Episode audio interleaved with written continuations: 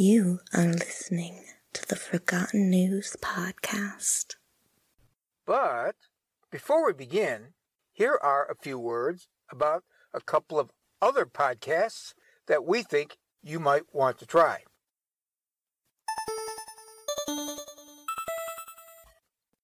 Hi, I'm Sunny Hepburn, And I'm Brandy Fleets. and we're from Book Book of of Lies, Lies. the podcast, where we discuss liars, cheats, and thieves. Scammers and dirty, rotten scoundrels. You can tune in for new episodes every Tuesday to hear about another lowdown, dirty liar. And learn how to spot them. So that's Book of Lies Podcast. You can connect with us on social media Twitter at Book of Lies Pod, Facebook, and Instagram at Book of Lies Podcast. Bye.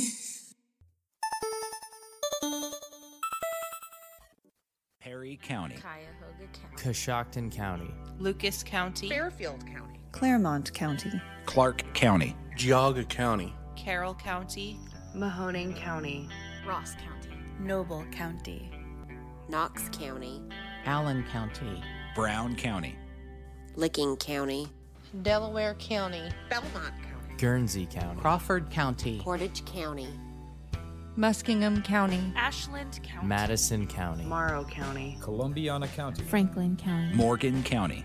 The United States of America is comprised of 50 states.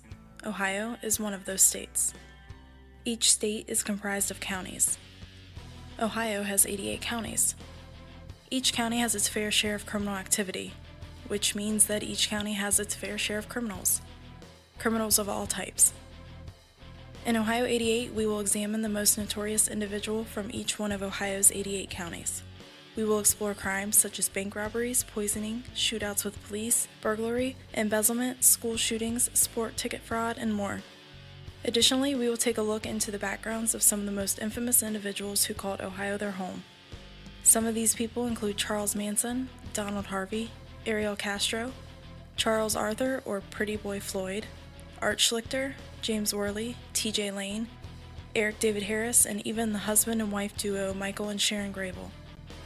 Be sure to follow Ohio 88 on Facebook, Twitter, and Instagram for release updates and more. Tuscarawas County, Adams County, Highland County, Athens County, Hancock County, Hardin County, Greene County, Fayette County, Warren County, Butler, Harrison County, Champaign County, Pickaway County, Stark County, Richland County, Jefferson County, Preble County, Lawrence County, Miami County, Defiance County, Union County, Champaign County, Trumbull County, Montgomery County, Gallia County, Wayne County, Jackson County, Clinton County, Ashtabula County, Fulton County, Scioto County,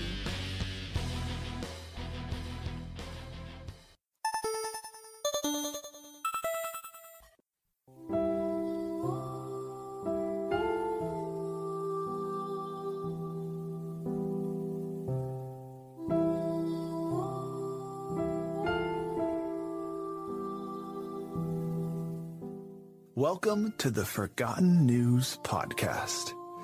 This is your window to hear true stories from long ago. Stories that once made headlines. Stories that people thought would be unforgettable. Yet those stories were soon lost in the sands of time or were buried deep in the dustbin of history. In this podcast, we shake off the sand and dust from those stories and share them here with you, as fresh as the day they were first told.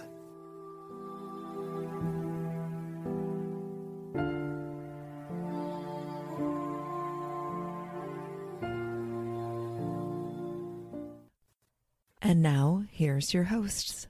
Hello, everyone. Welcome to episode 37 of the Forgotten News Podcast. This is Jim. Hi, this is Kit Karen. And thank you for joining us. Listeners, we are going to start by thanking all of you for the incredible response to our previous episode, which told the story of the tragic death of Lou Marsh. It was our most downloaded episode of the past 12 months, and it took almost two years to put it all together. That level of response was beyond all of our expectations. I think it will end up being one of our all time most downloaded episodes. Thank you again to everyone for all the downloads, the great feedback, and especially for taking the time to listen.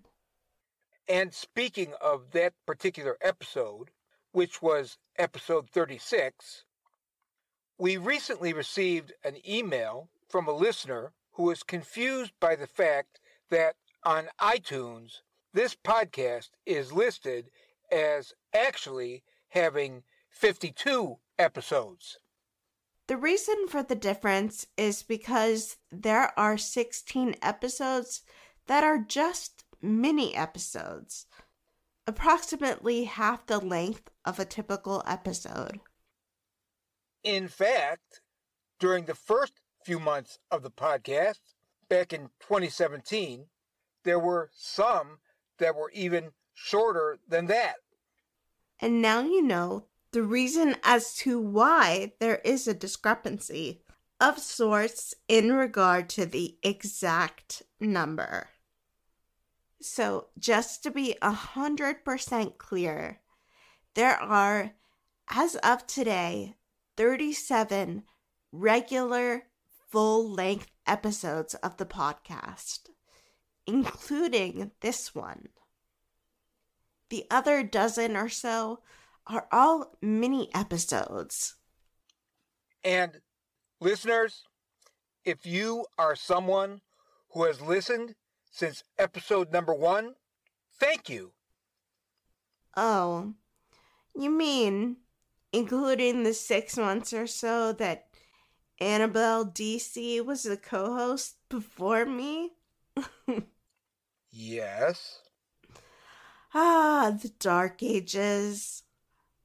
So, yeah, if you were listening then, you definitely have my um personal thanks and sincere apologies.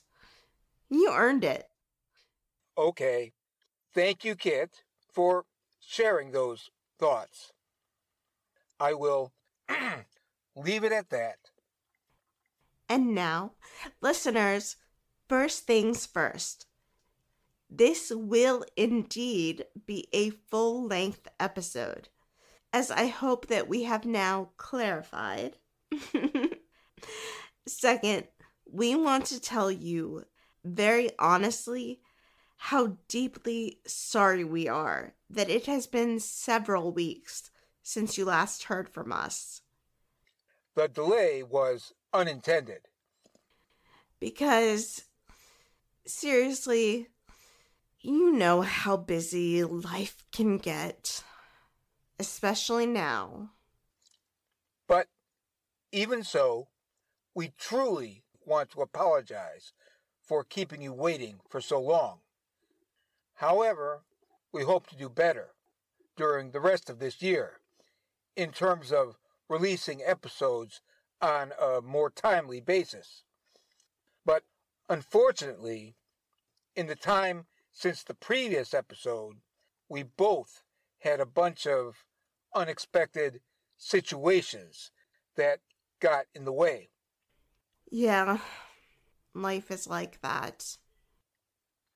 And, I mean, for example, personally, in my own life, I'm getting over a cold that has been lingering for weeks. I'm sure you can hear it in my voice, and today is the first day that I have felt well enough to record. Also, I was recently in an automobile collision. Now, don't worry, I'm okay. So, I've had to deal with that, but I'm currently stuck in the problem of not being able to drive to work or anywhere else that I really need to go.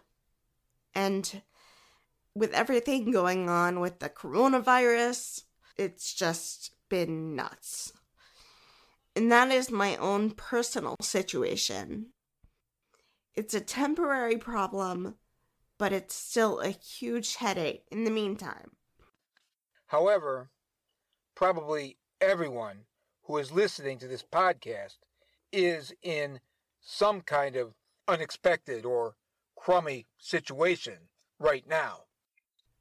Maybe you're suddenly unemployed, or your significant other is unemployed, or maybe you need to work overtime or take a second job in order to have money to be able to pay the rent or mortgage or property taxes. Hey, who knows? Maybe you're someone with the coronavirus or some other type of health crisis. There are so many unexpected things that can happen. So many things. Yes, I agree. But I think that's enough about um all that. Ooh. A sudden transition. I like that. You're welcome. I mean, here is the thing.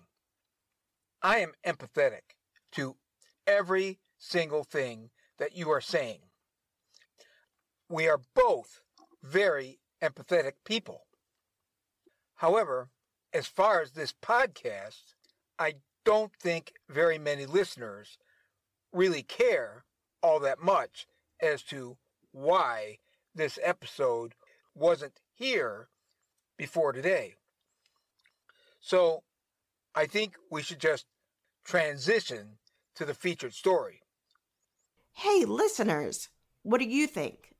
Should we move on? Or instead, should Jim and I have a highly detailed conversation about why this episode was delayed? Oh my gosh, every single person thinks that we should move on. Thank you, listeners, for helping us to decide. I love when our listeners participate like that. Boy, you have a special skill for getting instant feedback. I wish I could do that. That's nothing. Just wait until I set up a dating app for our listeners. It will be beyond awesome. Coming soon. but for now, let's just get going with the episode. All right? Jim, are you ready? Okay, okay, almost ready. Keep your pants on. Listeners, my pants are on, and they are staying on. I am always fully dressed for this podcast. Pants, jeans, or a skirt with a blouse or a t shirt, maybe even a jacket. Sometimes I look really cute. Thank you for clarifying. Well, I could describe my current outfit if you'd like that. Um, no. I think we will leave that to the imagination of our listeners. and instead, on that note, we are definitely moving on. So, okay, here we go. First, we want to remind you that on the second half of this episode, instead of the recommendation segment, we will be reading and responding to listener reviews of this podcast from iTunes, also known as Apple Podcasts. So be sure to stay tuned for that because it's been a few months since the last time that we did it, and maybe you will hear your review of this podcast. Next, listeners, this is the month of March. And as you might already know, March is Women's History Month here in the United States. So, we decided that our first episode of March should have a woman at the center of the featured story. And thus, on this episode, you will be hearing the story of a young woman who was at the center of an extremely terrible incident that took place in Ohio in 1899. But it had a happy ending a few years later in 1901. This incident was a lynching. Now, you might be wondering how can there be a happy ending to a lynching case? Well, you will find out if you listen to the featured story. It was definitely not a typical lynching case. And let me tell you, there are a lot of twists and turns along the way. But as much as we would like for you to listen, we are first going to tell you about a few things in the story that might be too upsetting for some members of our audience. And that way, you can decide for yourself if you want to continue to listen or not. Warning This episode will include a brief description of a violent and cruel physical attack committed against a young woman and two men by an angry mob. The woman was white, the men were black. The story will be told from information and articles that were published in newspapers and various government records from the time. There were a lot of newspapers that covered the story at the time that it happened. And back then, it was common for newspapers to combine the personal opinions of the editors or reporters together with the actual details of what happened. And they had very strong opinions about the people at the center of our story. And so we had to take that into account in reading the articles that were published. I also want to mention that there are at least two fairly recent historical reference books that discuss this case in the context of lynching and mob violence as a whole. But their descriptions of this case in those books are extremely short, and some of their information was surprisingly inaccurate and missing some important details. And long story short, the time it took to research this story was another reason why it took so long to release this episode. And especially because we kept finding additional small details that we didn't want to leave out. Now, listeners, please pay careful attention to what I am going to tell you. Normally, this podcast avoids getting into the graphic details of violence. However, on this particular episode, there's no way for us to be historically accurate without telling the specific facts of what happened to the victims. But even so, we will keep those details to the absolute minimum necessary to tell the story. And with that in mind, if you think that hearing about any of these things could possibly cause you to have a negative emotional reaction, then this episode might not be something you should listen to. In addition, the story that is being featured is definitely not recommended for children, since it could be upsetting or even terrifying to young ears. Parental discretion is strongly advised. And now, with all of that having been said, and if you are ready, on with the show.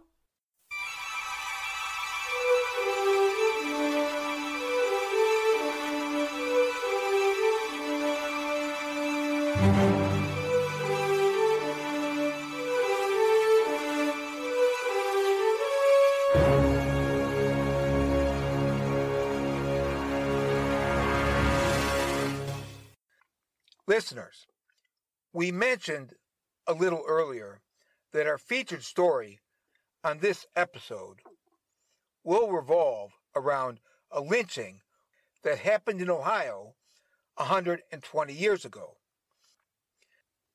This was one of approximately two dozen lynchings which took place in Ohio between 1856 and 1932. However, the high point for those lynchings occurred in the 1890s. There were eight lynchings during that decade. Black men were the target in all except two of them. But in 1896, in reaction to the first five of those incidents, the Ohio legislature passed a law that was aimed at preventing future incidents of lynching. And in case you are curious, in regard to why we are telling you about the Ohio anti lynching law of 1896, it is because it plays a very important part in our featured story. By the way, listeners, our featured story on this episode will be told by a guest narrator, but the identity of this narrator will not be revealed until after the end of the story in order to not distract from the story itself. And on that note, here is the story.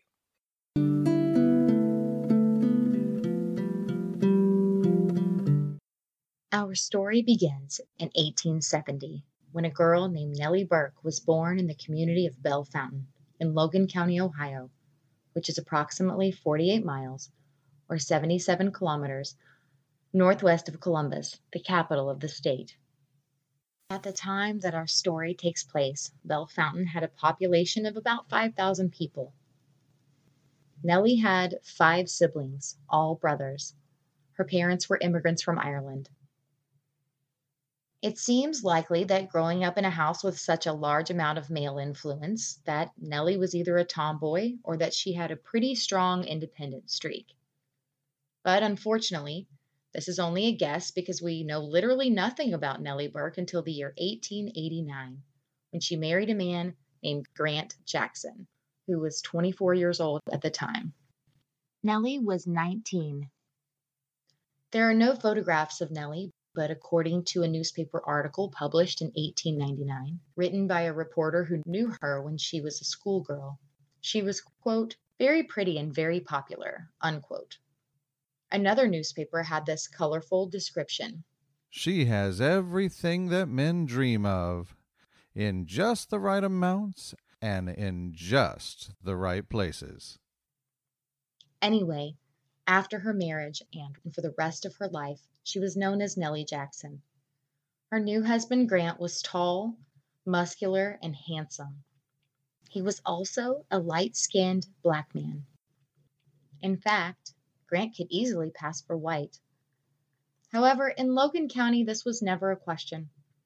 Everyone who knew him also knew that he was a black man.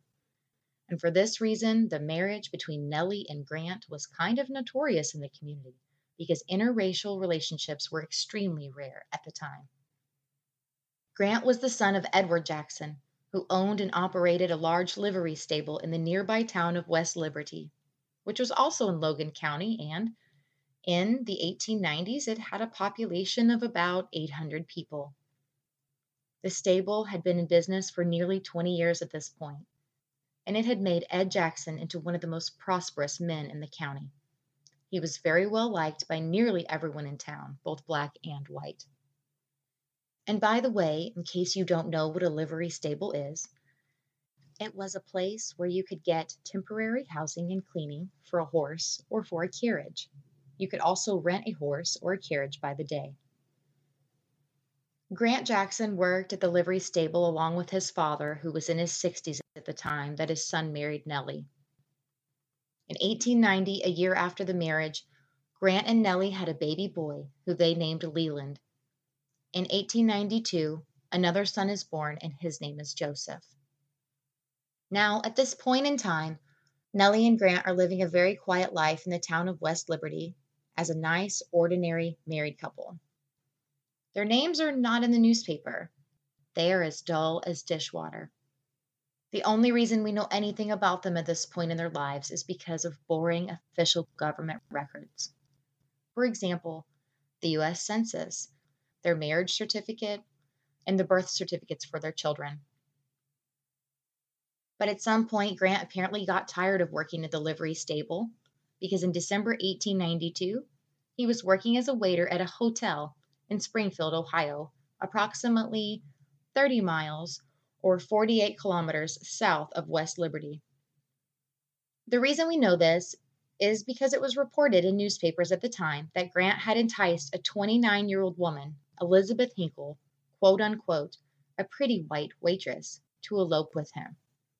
However, it appears that Grant had gone to Springfield without telling Nellie, since, according to news articles from December 1892 and January 1893, quote, Grant was tracked down by his wife, who horsewhipped the girl. Unquote.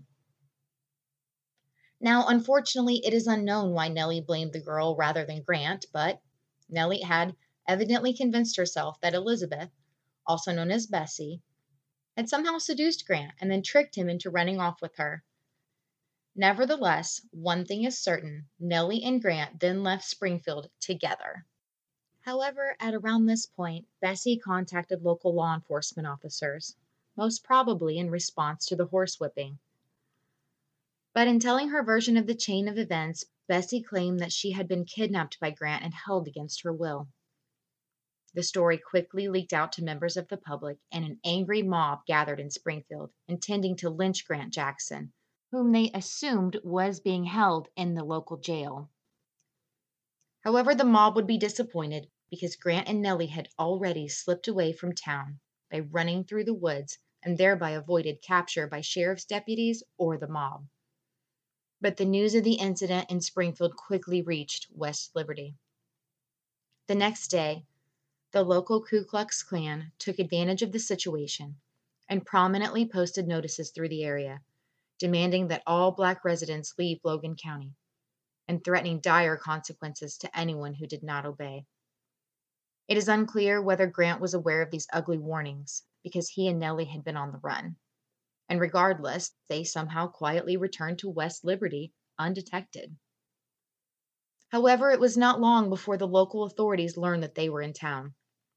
Grant was soon arrested and jailed on the charges from Springfield. It is unknown whether Nellie was charged with any crime.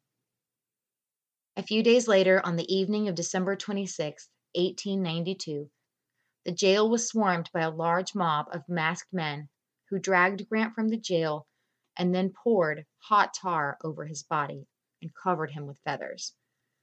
Unfortunately, it is not known whether he was recaptured and returned to jail.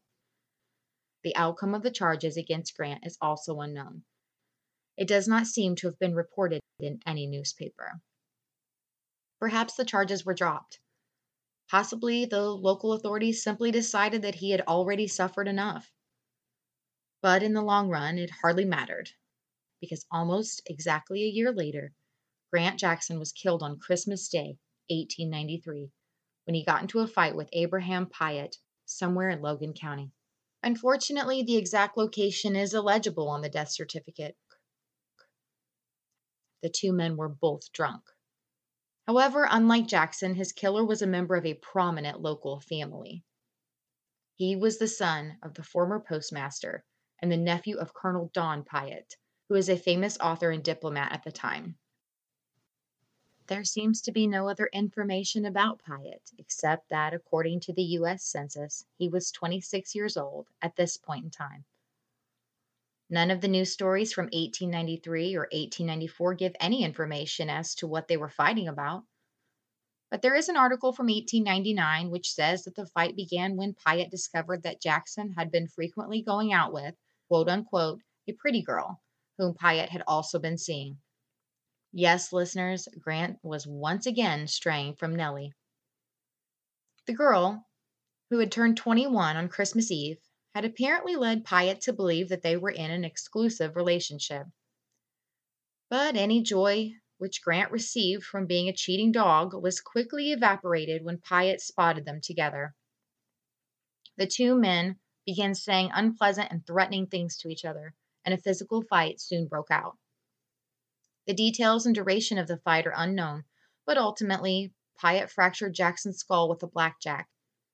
He was subsequently arrested and brought to trial for the killing.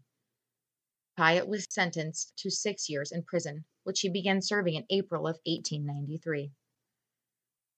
By the way, I mentioned earlier that Grant Jackson was a black man who was able to pass for white. Interestingly, there is one final proof of this fact, namely that the coroner who signed his death certificate mistakenly identified him as a white man. There was an attempt to obtain a pardon for Piatt on the basis of his youth and quote unquote the distinguished blood of the prisoner, but the request for a pardon was rejected. However, seven months later, Piatt was released when he successfully won an appeal for a new trial on the basis of his claim that, quote, he had acted in self defense against a desperado, unquote. Unfortunately, there is no available information regarding whether a new trial was held or the outcome of any new trial, assuming that one was held. But according to the U.S. Census for the year 1900, Abe Piatt was then living in Florida. He was married with two children. And from this point onward, he is no longer any part of our story. So we will jump back to the year 1894. All the excitement is over, and Logan County is no longer in an uproar. Grant and Nellie Jackson are no longer mentioned in any newspaper or in any official document. Nellie's father in law, Ed Jackson, invited Nellie to live at his house so she could have a place to stay for herself and her children. In addition, he also offered to pay Nellie to take care of the cooking, cleaning, and laundry during the time when he worked at the livery stable. She was extremely grateful and happily accepts the offer. And so the life of Nellie Jackson is, once again, calm and quiet. And that is the way that everything remained in Logan County for five long years. Until Friday, November 17th, 1899. On that night, the barn of the town marshal, Daniel Craybill, was burned to the ground. Nellie was a nearby neighbor, and according to newspaper articles from the time, she and Marshall Craybill had been having a feud of some type for at least a year. In fact, some articles went so far as to say that, quote unquote, she hated the marshal. Now, at this point in time, Nellie was 28 years old. She was still living at the home of Ed Jackson and working as his housekeeper. Evidently, the feud was based on the fact that the marshal believed that Nellie was secretly operating a resort. This is a term that was often used in the 19th century as a synonym for a brothel or a house of prostitution. And because of this suspicion, the marshal often watched her like a hawk. It is unclear whether the marshal believed that this suspected resort was located at the Jackson home or elsewhere. Nellie did not like his frequent spying and told him so. In addition, earlier in that year, possibly because of the rumors and suspicions, her two children were briefly taken from her and were placed in the county protective home. So, for probably all of these reasons, Nellie obviously felt like she was being harassed, and at some point during the first week of November, they had a verbal confrontation. It was reported in the aftermath of the fire that Nellie had previously said a few things about Craybill that could be interpreted as threats. On November 16, 1899, Nellie had a lunch at a restaurant with David Rickard, a 49 year old cement contractor from the nearby town of Bellefontaine. Rickard was known to frequently stay at the Jackson house. It is probably worth mentioning that Rickard was a tall, light skinned black man, just like Nellie's late husband. So it was strongly rumored at the time that Nellie and David were secretly having a romantic relationship, notwithstanding that he had a wife and two grown children. But it was also reported that he was simply a lodger who would occasionally rent a room at the Jackson house while traveling on business. However, at some point after the two of them left the restaurant, the owner evidently complained to Marshal Craybill that he believed they had stolen several cloth napkins. The marshal was undoubtedly thrilled to hear this accusation of petty theft, since it gave him a perfectly legal justification to make a surprise search and thereby to learn once and for all if Nellie was operating a brothel. And so, after a very thorough search, he found no evidence of prostitution. But he did find six cloth napkins, allegedly the property of the restaurant. Nellie and David were charged with theft and were released with a summons to appear for a hearing on the allegation. The next day at about 1 a.m., the barn of Marshall Craybill was caught on fire and burned down with a cow inside. In addition, two buggies, a harness, and feed were destroyed in the fire. The value of this loss would be the equivalent of several thousand dollars in the present day. Craybill almost immediately suspected and arrested Nellie, possibly because of their recent confrontation or because of the threats she had allegedly made. Ed Jackson was arrested because he had tried to prevent or stop the arrest of Nellie.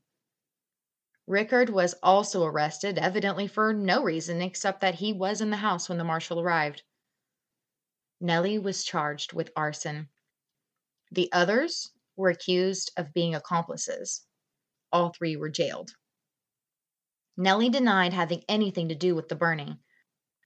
She told a newspaper reporter, I was in bed, asleep. I was awakened by the fire and called out to my father in law. The burning shingles were falling into our yard. I certainly would not have set fire to a building that was so close to the house that I live in. Now, with this being a fairly small community, it should be no surprise that news of the arrest spread as quickly as fallen leaves on a windy day. And in reaction, shortly after midnight, an angry mob of nearly 200 masked men gathered and marched to the home of Marshal Craybill, the only man who had keys to the jail. It was believed that these men were loosely connected with the Ku Klux Klan or a similar organization. However, because they were masked, it was unknown whether these men were from West Liberty or if they were from somewhere else in Logan County.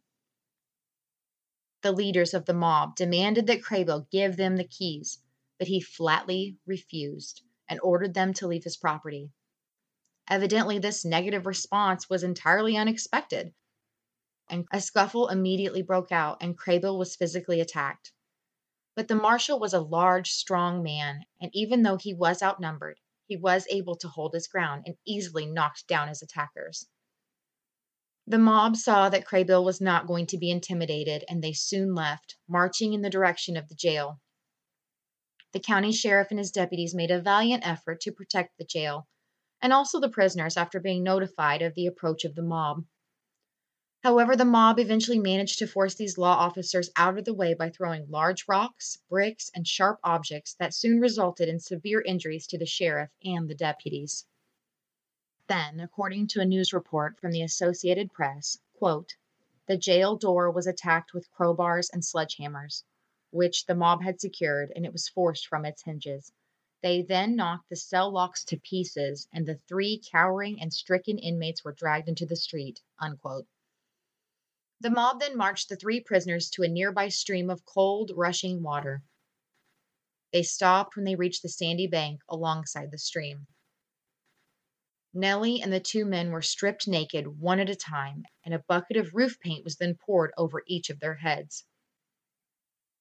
The mob then painted most of the rest of their bodies using large paintbrushes, and then once this painting was finished, they were coated with feathers.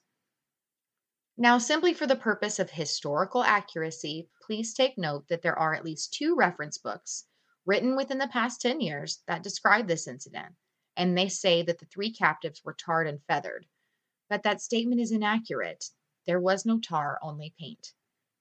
It definitely was not much better to be covered with paint, except that tar is a lot harder to remove from human flesh and is much more painful on skin. The same two reference books also say that they were whipped by the mob. This does not seem to be true based on newspaper articles from the time.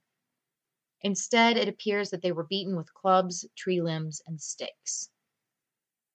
Now, it's hard to say which would be more terrible, whipping or being hit with clubs, but it probably doesn't matter because once the mob got tired of hitting them, they forced the three of them to go into the stream, which is about three feet deep. Next, they were grabbed by various members of the mob and held underwater until they were nearly unconscious. Then, after finally being allowed to stand up in the water, the mob began wildly firing bullets in their direction. According to a newspaper report, over 250 shots were fired.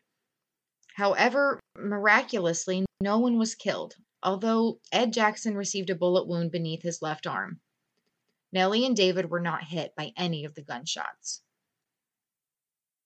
But when the three victims were eventually permitted to come out of the water, Nellie was immediately and repeatedly stabbed in her breasts with knives and other sharp objects. The cuts were bloody and deep, but not fatal. Her shoulders and face were also badly cut. Rickard and Ed Jackson were also slashed and cut by the mob. There are some articles which say that at some point after the water torture, some type of acid was thrown in the faces and eyes of the Jacksons and Rickard. Other articles do not mention this, so the accuracy of this detail is unclear. However, in any event, the mob then tied the three prisoners together with ropes and forced them to walk naked the eight miles or 12 kilometers down the road to the city of Bellefontaine. But just before they began this walk, they were given another beating with clubs and broken tree limbs and were ordered to never return to West Liberty. The mob apparently dispersed after following behind their captives for a distance of five miles. However, the three bloody victims continued to walk until they finally reached Bell Bellefontaine. They were still naked when they arrived, except for a few articles of clothing that had been contributed by a farmer near the town who had taken pity on them. According to a news report from the Associated Press, the Jacksons and Rickard arrived in Bellefontaine, quote, in almost dying condition, unquote. Particularly Ed Jackson, who was over 70 years old at this time. A doctor who examined him stated that his body was covered with cuts and bruises. He expressed serious doubt that this elderly Jackson would survive his injuries. Rickard had a deep, long cut on his back, and one of his eyes was nearly knocked from its socket. According to a description by a physician who was called to treat Nellie's injuries, most of her upper body was quote unquote terribly lacerated, but especially her breasts. Nellie went to the home of a relative in Bellefontaine, while Rickard and Jackson stayed at Rickard's home in the town. Meanwhile, the mob in West Liberty apparently decided that they had a few more things that they needed to do. First, they destroyed the large livery stable owned by Ed Jackson and sent the horses and his other animals to run wild. They then broke out all of the windows of the Jackson house with rocks and bullets. The doors of the home were smashed open. Furniture was dragged into the street and broken into bits. At some point, a few days later, the sheriff in West Liberty learned that the Jacksons and Rickard were in Bell Bellefontaine, so he quickly arranged for them to be returned to jail on the charge of arson in regard to the barn of Marshall Craybill. The three were brought to a preliminary hearing. Each of them pled not guilty and were scheduled for trial. But first, on November 21st, Nellie and Rickard were brought to trial in regard to the case of the allegedly stolen napkins. They were each fined and sentenced to 15 days in the workhouse.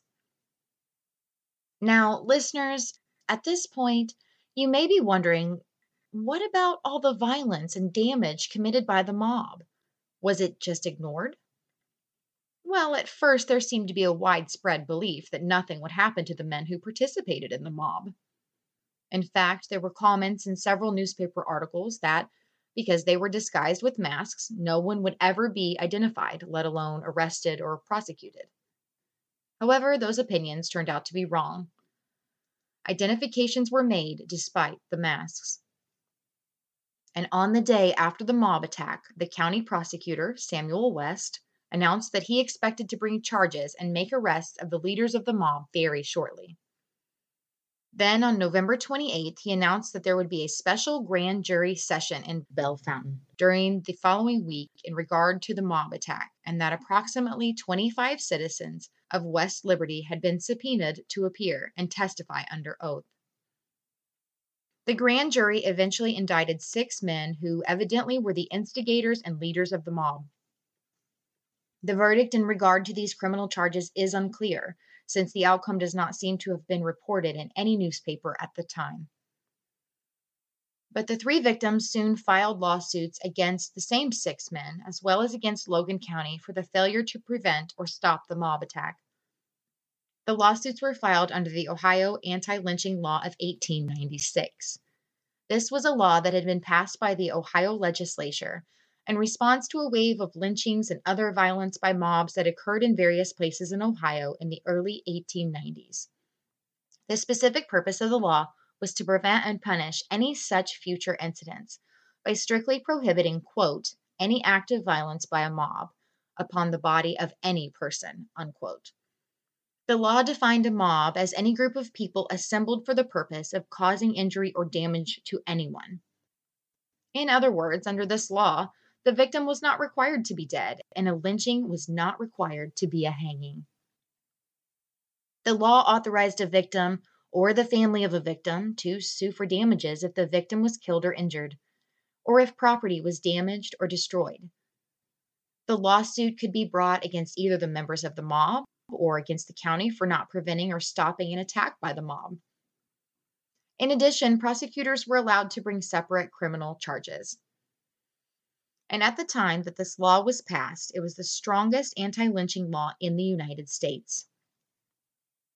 A jury heard the lawsuit of Nellie Jackson, Edward Jackson, and David Rickard against Logan County in 1901.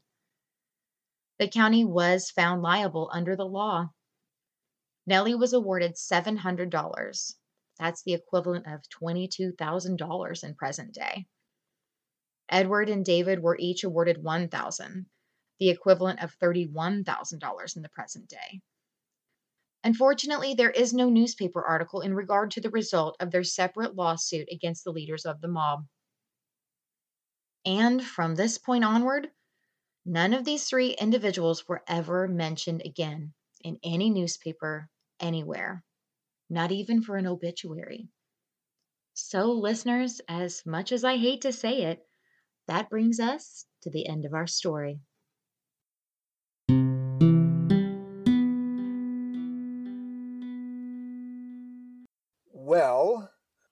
Listeners, I think that is one of the most unusual stories that we have ever had on this podcast.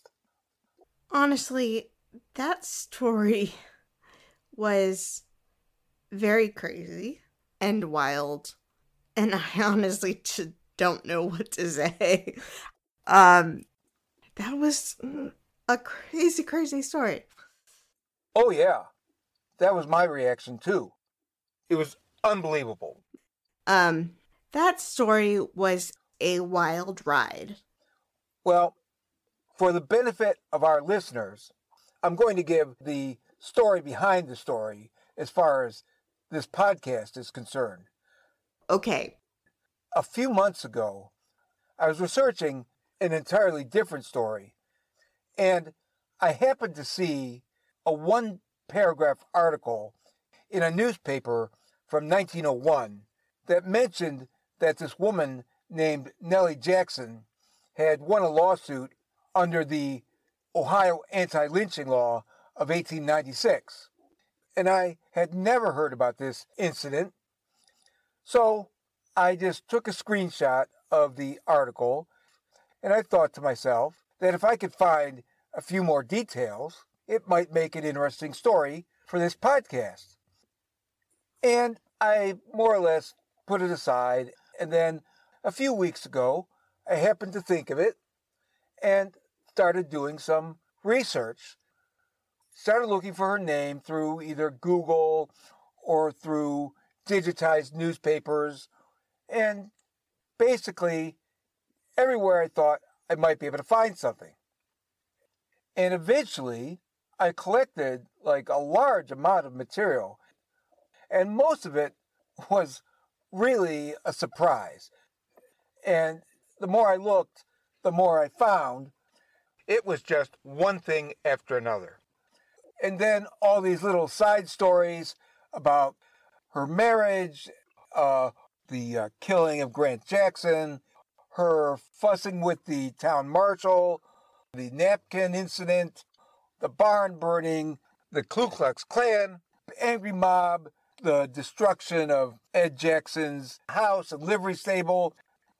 It was just an incredible amount of information. Honestly, there are some incredible twists and turns. It starts with her looking like she's going to be this trailblazer at age 19 for having an interracial marriage in a small rural town at a time when that was extremely rare. But then it spins off into her looking a little crazy when her husband cheats on her. She blames the girl and horsewhips her. That's insane right there to me. um and then of course she gets cheated on again. And next, of course, the mystery of whether she burned down the barn of the town marshal. it's all like a bit of a soap opera, followed by her getting almost beaten to death by a mob of crazed men. Um, but of course, she gets the laugh laugh with the lawsuit that she won. The amount doesn't seem like a lot in today's money, but it probably went a lot further in the early 1900s. Very strange, however, that there's no trace of her after the lawsuit. Yeah. Um, I don't know what else to say. yeah. Listeners, it took me a pretty long time to summarize the story into a script that our guest narrator was then able to present in a really good way. And she did a great job of telling the story. Yes, indeed. By the way, I just want to mention the main reason we had a guest narrator is because Kit Karen was sick with a cold, and I was recovering from a cold myself. And I just didn't want to put either one of us to the extra strain of needing to tell this wild, bizarre story. Okay. Well, it's just a heck of a story. Yeah. I don't know what else to say. Maybe we should just move on. Okay, I agree. But first, I want to take a moment and thank our guest narrator and the other guest voices on the story. So take a bow and tell our listeners all about yourselves. My name is Megan Skeels, host of the Shallow Dive podcast. The Shallow Dive touches on everything from true crime, haunted places, retro television, and pop culture. Join me over at the Shallow Dive and follow me on Instagram and Twitter at Shallow Dive Pod. You can email me suggestions for the next episode or hire me for all of your voiceover needs by sending a message to shallowdivepod at gmail.com. Just don't say I didn't warn ya. Amelia Lobby Bar, host of a silly little podcast called Pitney and Amelia's Bitchin' Boutique. Hello, listeners. My name is Chris Hart, and I have been collecting spray paint can marbles for most of my life. My wife and I enjoy live theater, travel, Britain, Formula One, and more travel. I'm from Florida and cringe, yet laugh at Florida Man memes. If you are interested in using my voice, I am available for freelance audio projects of any type. Shoot me an email at chris at chrishart.com. That's chris at C H R I S H A R T dot com. Cheers.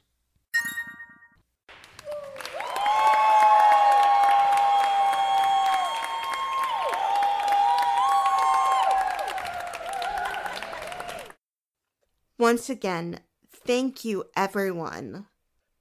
Yes, many, many thanks.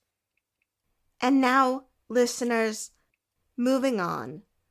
we will present the latest installment of our regular segment, Police Blotter and Court News, in which we bring you stories of small time crooks and other random men and women who, for one reason or another, ended up in the jaws of the justice system a century or more ago.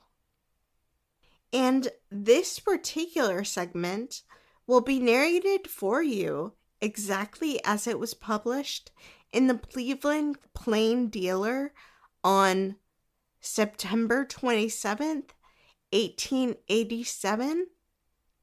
However, before we begin, we will mention two quick things. First, in regard to money, any time that you hear any amount of money described in this segment, please take note that $1 in 1887 is the equivalent of approximately $25 in the present day. So, if the amount of a fine or anything else seems low to you, it isn't. Second, we will now give a short warning to listeners before we begin the segment. Please be aware that in the police blotter and court news segment on this episode, there will be brief mentions of drunkenness, violence, and sex crimes. So, listeners, if you think that any of these topics might trigger a negative emotional reaction, then you should probably skip ahead to about seven minutes from now, give or take a few minutes. And with all of that having been said, here we go. Police blotter and court news.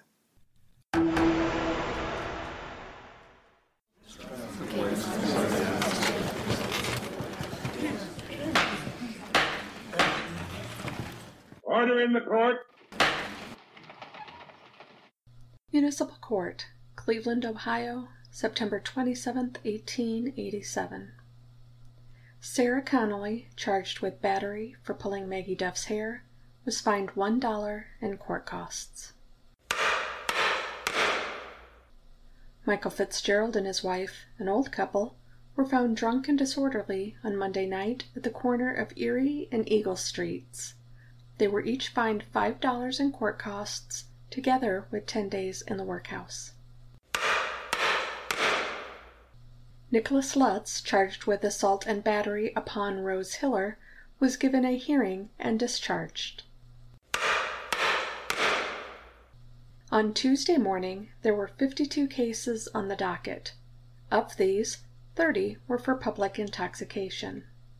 Mary Malice, Anna Hackley, and Louisa Malendorf, who were arrested and taken out of a house of prostitution on Canal Street, were each given sentences of $10 in court costs, together with 30 days in the workhouse.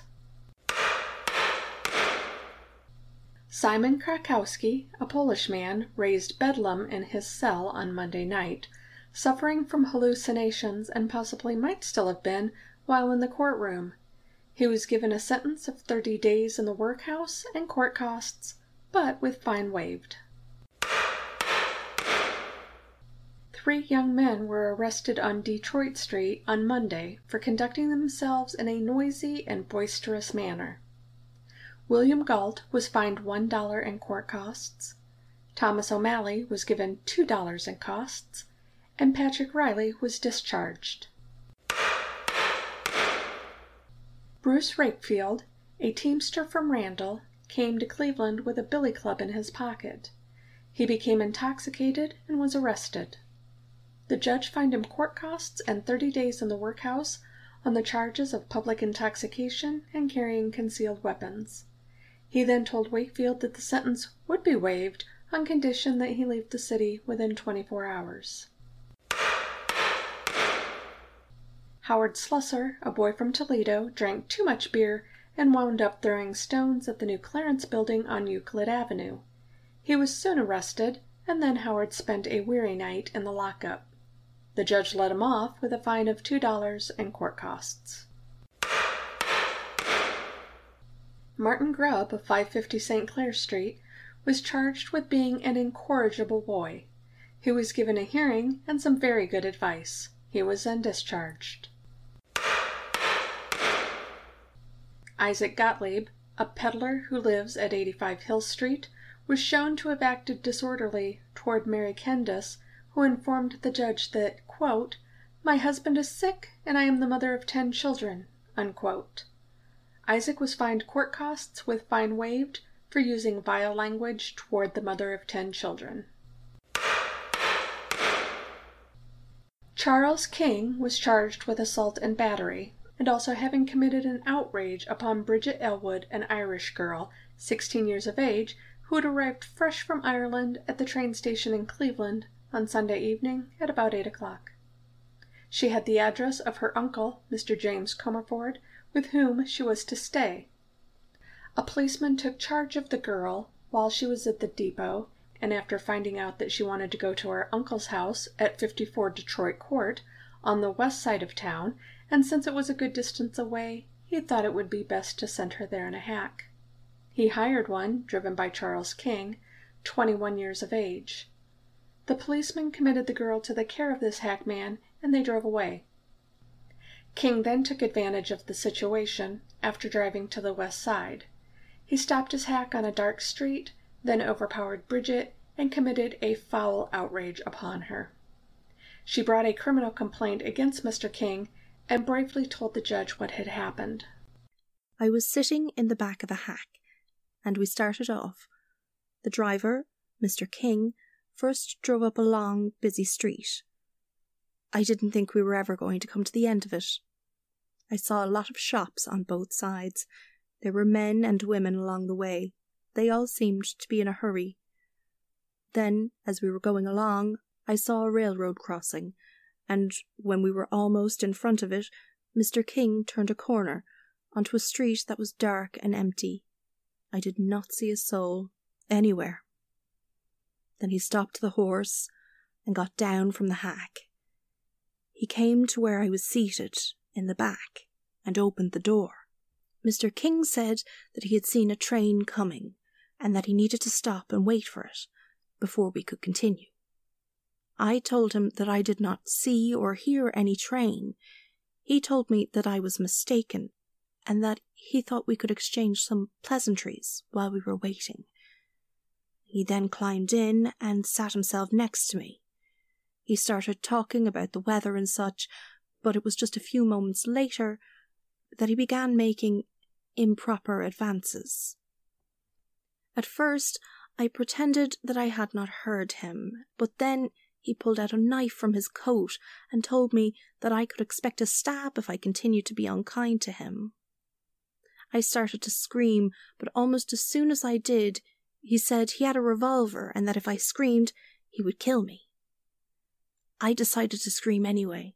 I shouted murder, but he put his hand over my mouth. One of his fingers had slipped in between my lips, and so I bit it as hard as I could. Mr. King began making threats again and brought the knife near to my throat. I was very fearful of being killed, and there was no one nearby that I could beg to help me, so I had no choice except to consent to my ruin.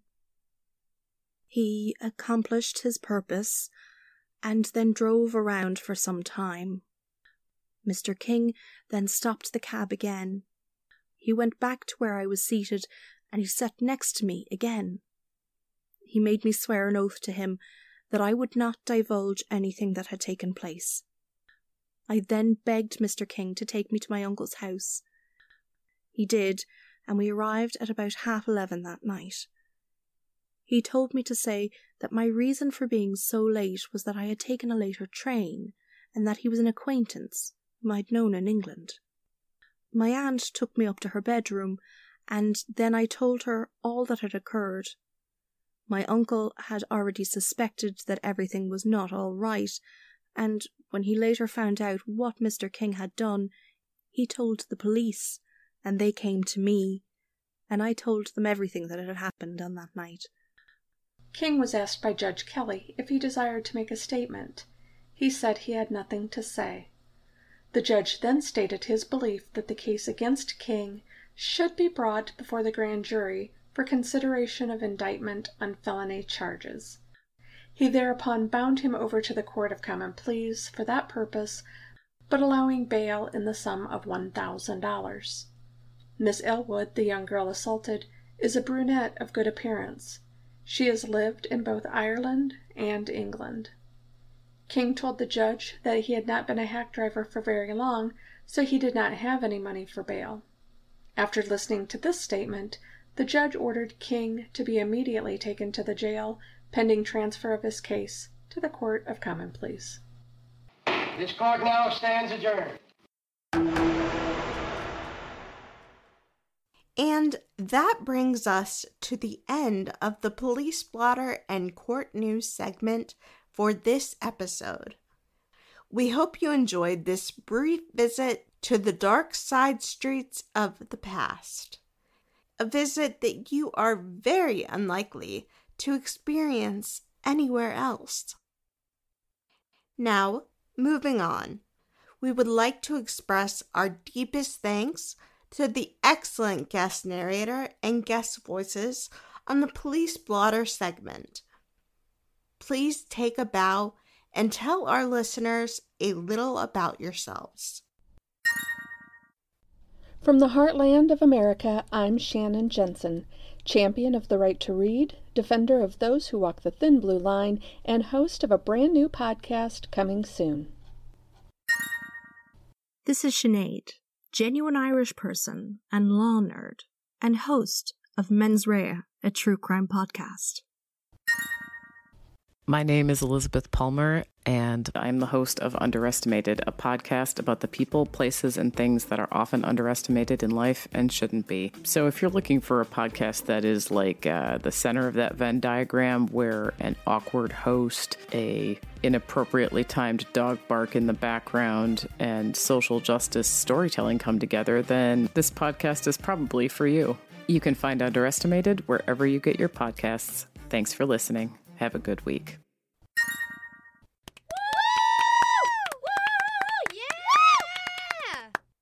And once more, thank you. Absolutely. Thanks again. Thank you again to everyone.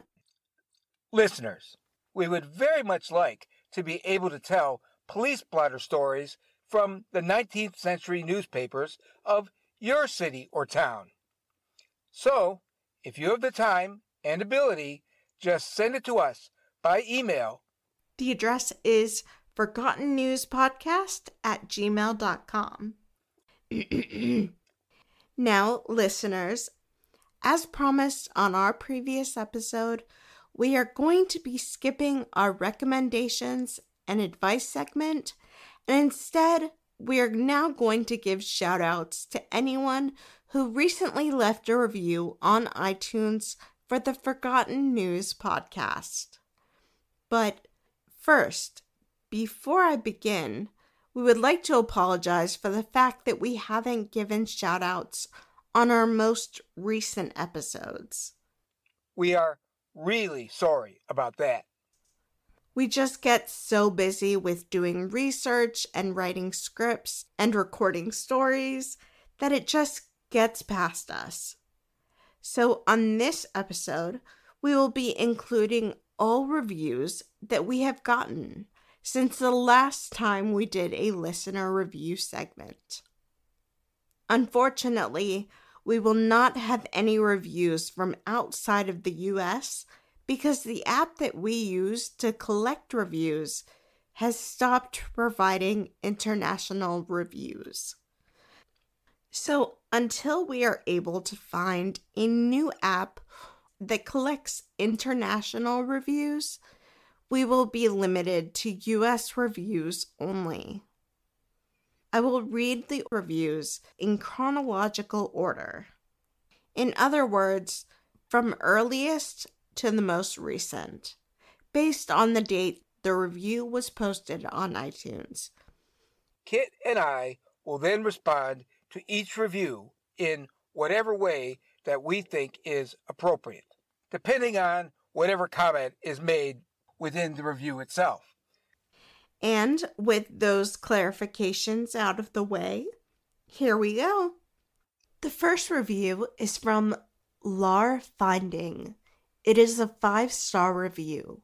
The headline is Great Podcast. And this is the review. Quote, What a unique podcast. It isn't something I would typically listen to, but I am glad I did. Definitely check it out. Unquote. Thank you so much for that review, Lar. I am so glad, and I know Jim is as well. We are so glad that you enjoy it.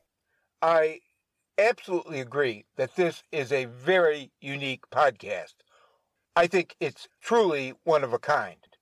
And it's always nice to find something that you wouldn't typically listen to and you actually like it. So I'm so glad you gave us a chance. And thank you for that review. The next review is from Trucker Tina. It is a five star review. The headline is Great with an exclamation point. And this is the review. Quote, Love the podcast. I just found your podcast, but I have been binge listening as I am a truck driver and have lots of time. LOL. Keep up the good work. Unquote. I am so glad that you love the podcast and that it's able to keep you company during your long trips. I am always glad to hear that a new listener likes the show. And I also like being able to listen to podcasts while I work. And I'm so glad that you have a job where you are able to do that. Thank you so much, Trucker Tina, for all you do, and thank you for being a loyal listener. And thank you for that review. The next review is from Johansson's Johansson's Johansson's 217. Sorry if I said that wrong. Johannesson's? it is a five star review. The headline is Love This Podcast. Entertains me at work, in car, and at home. And this is the review. Quote, I came across this pod while binging the story behind podcast. You know, when you all stole the show on the April Fool's episode, lol. Binging your show is very entertaining. I love the warnings and appreciate the researched stories and the news readings at the end. Keep it up, guys. Unquote. Uh, yeah. For anyone who doesn't know what this reviewer is talking about, last April Fool's Day, just for fun, we did a swap with Emily, the host of the Story Behind podcast. We hosted her show and she hosted ours. It was part of a big April Fool's Day joke where a lot of podcasters switched to being the host of someone else's show for just one episode. It was a lot of fun, and we are so glad that you liked it. Thank you so much, Johansson's. Again, I'm so sorry if I'm saying that wrong. I'm so glad that you enjoyed us so much on the story behind that you actually started to listen to our show. And I am so glad that you love the warnings and the news readings at the end. I am so glad you like that. It is definitely something that is interesting in reading directly from newspapers what was going on at certain dates and time. Thank you for listening. And thank you for that review. The next review is from Elvis Imelda. It is a five star review. The headline is Free Range Preacher, and this is the review. Quote, if you like quirky, this show is great. Unquote. Well, thank you so much, Preacher. I'm so glad that you find us quirky and you enjoy the show. This show is definitely quirky. And thank you so much for liking that aspect of the show. Thank you so much for listening. And thank you for that review. The next review is from Pat Novak. It is a five star review. The headline is My Favorite Podcast. And this is the review. Quote, I was going to write about how much I love your unusual and well researched stories, but I noticed that a couple of reviews made snotty comments about the fact that Caren sometimes giggles. Personally, I very much appreciate those giggles. They help to offset the most painful stories, and they enhance the ones that are lighthearted. Unquote.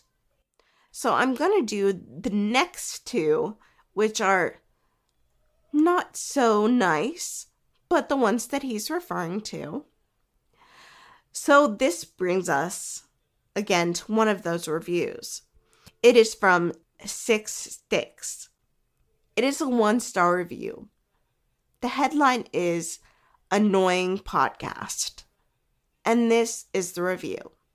Quote, What is going on with the giggles by the girl host? For that reason alone, I can't listen to this podcast. It's just too much. Unquote. There is a somewhat similar review from someone named Blackberry Girl. Well, it's similar, but it's a little more mean. But don't worry, listeners. We're tough. We can take it. I mean, I saw the movie Mean Girls, you know. Toughen my skin. So, moving on. This is a two star review. The headline is I can't. I'm just imagining her being all dramatic. I can't. And this is the review. Quote, the stories are absolutely fascinating. However, the female host seems to have a bit of a speech impediment.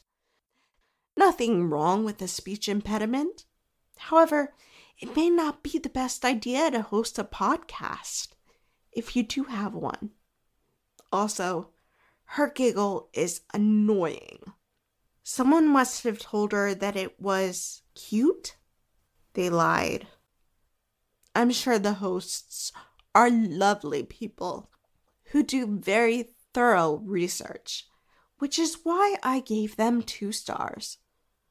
But I'm sorry, I just can't listen to this podcast. Unquote. Listeners, in my opinion, an occasional giggle actually serves an important purpose. In fact, two important purposes for you, the listener. First, it lets you know that even if the topic of an episode is ugly or dark, that we love you and we care about you. Because, as one of the reviewers commented, a giggle now and then helps to soften the pain and impact of a tragic true story. And if it is an episode where we have a guest narrator, and if there is a giggle here or there once the story is finished, well, maybe think of it as aftercare, especially if the story has been something that was tense or brutal. Listeners, it comes down to this. We love knowing that you are here with us. You matter. And because you matter, we want you to have a good listening experience and to enjoy every episode. Secondly, and this is just an observation, there are dozens of podcasts, including some very well known podcasts, where the hosts will practically cackle with laughter, and even tell jokes while discussing some horrible murder, rape, or kidnapping? Well, listeners, let me tell you something. I think that is disgusting. I know that Jim feels the same way. And I guarantee you will never hear anything like that on this show because we respect everything that we are talking about and we know that it's people's lives. And not only that, one last thing the sound of a giggle actually creates a barrier against against all of the hate that other people give you in everyday life. And I absolutely love that fact. I guess not everybody feels the same way, but at least Pat feels that way. And I'm so glad that you do enjoy those giggles, Pat. Now, I'm sorry, Six Sticks, that you can't listen because of the giggle. I apologize, but we are a free podcast after all. But this brings me to the review by Blackberry Girl. You know what? I never really thought that I would have to talk about this. But I do kind of have a speech impediment, or a speech condition, I guess you would call it. It's the symptom of a larger neurological disorder that I deal with. It's something called dysarthria, and it's basically where you slur your speech because your speech might be weak because you have difficulty controlling the muscles that you use for them for doing those speech things. okay. Dysarthria is a condition in which the muscles you use for speech are weak or you have difficulty controlling them, and so sometimes your speech comes out as slurred. So sometimes people think I'm drunk, even though I'm not. But her comment about maybe you shouldn't have a podcast, well, I don't know. But again, we're free. And if my speech becomes so bad that you can't understand me, and right now I'm sick, so that is something. But if my speech gets so bad that no one can understand me, of course I will step down as co host. But until then, I would like to use my voice. So, I'm sorry, Blackberry Girl. But my voice is here to stay, at least for a little while. All right.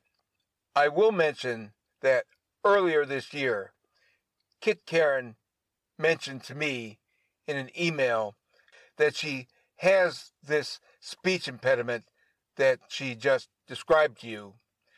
And the truth is, I personally never noticed anything, but she felt the need to tell me in case I ever felt that something in her vocalization was not quite right. But I am going to say this that it was very mean for the person who left that review to use the term speech impediment as a personal attack on Kit, and then to basically say that she really didn't mean anything by it.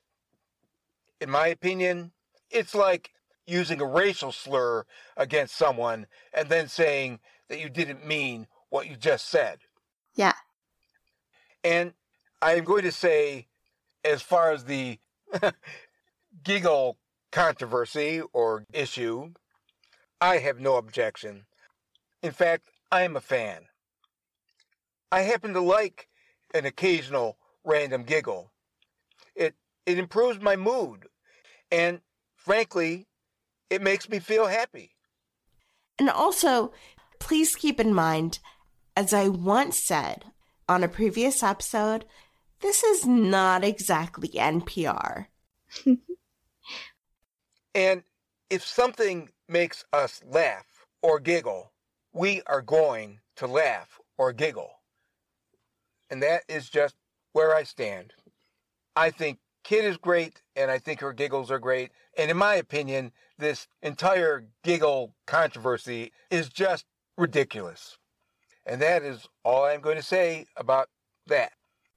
Okay, listeners, here is the final review. It is from Marsankar. Again, I apologize if I said that wrong. It's a unique name. It is a five star review. The headline is fabulous with an exclamation point. And this is the review. Quote, the Christmas special is truly special. I've already listened to it three times. I'll probably listen to it again and again. Thank you for this. Unquote. Listeners, just in case you don't remember, the Christmas special was when we presented the 1938 radio dramatization of the story A Christmas Carol, produced and narrated by Orson Welles. We also told the story behind the story of how and why the play came to be and the reaction of the public. Honestly, I'm so glad that you enjoyed that episode. It was definitely one that we really enjoyed making. It is such a great, great radio play, and it deserves to be heard. Thank you for that review. Thank you so much for commenting, and I'm so glad that you are able to listen to it over and over. And we are now at the end of our listener review segment. Thank you again to everyone who gave us a review. And speaking of reviews, we would truly appreciate if you would go to iTunes, also known as Apple Podcasts, and write a review for the Forgotten News Podcast. However, only five star reviews. Okay? Thank you for that. And listeners, if you want to give any comments about this episode or any episode, just send us an email forgottennewspodcast at gmail.com. You can also comment on Facebook and Twitter. Just look for the Forgotten News Podcast in the search box. And if you would like to chat with me personally, I'm available on Twitter. Just type at Kit Caren as one word K I T C A R E N. I'll be glad to talk to anyone. DMs are welcome, just don't be nasty or naked. be nice. That's all I ask. Okay, Kit, what's next? Actually, that's it. Wait, what? As much as I hate to say it, we have reached the end of the episode. Seriously? I'll check my notes. Mm, yep, that's it. Bye, gotta go. Goodbye, everyone. Thanks for listening. And I hope you'll be back for the next episode. Um, I love you guys. Thank you so much. Dum, dum, da-dum, dum.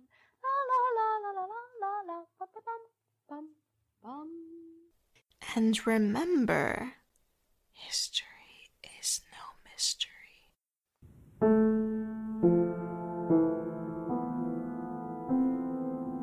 Thank you for listening to the Forgotten News Podcast.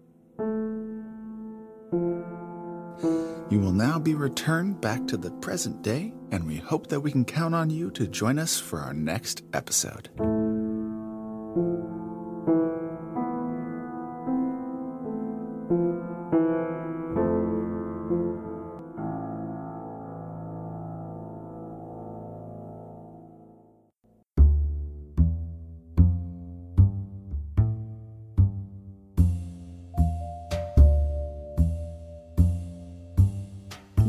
Biggest mistakes in history were made by people who didn't think.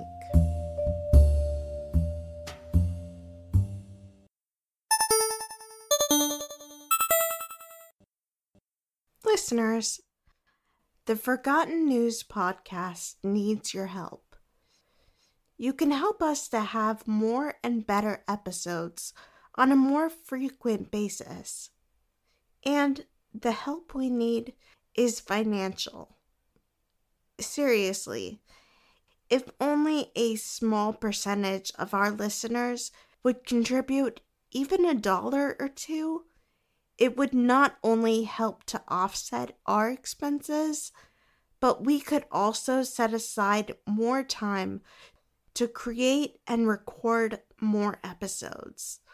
And we've made it easy to contribute.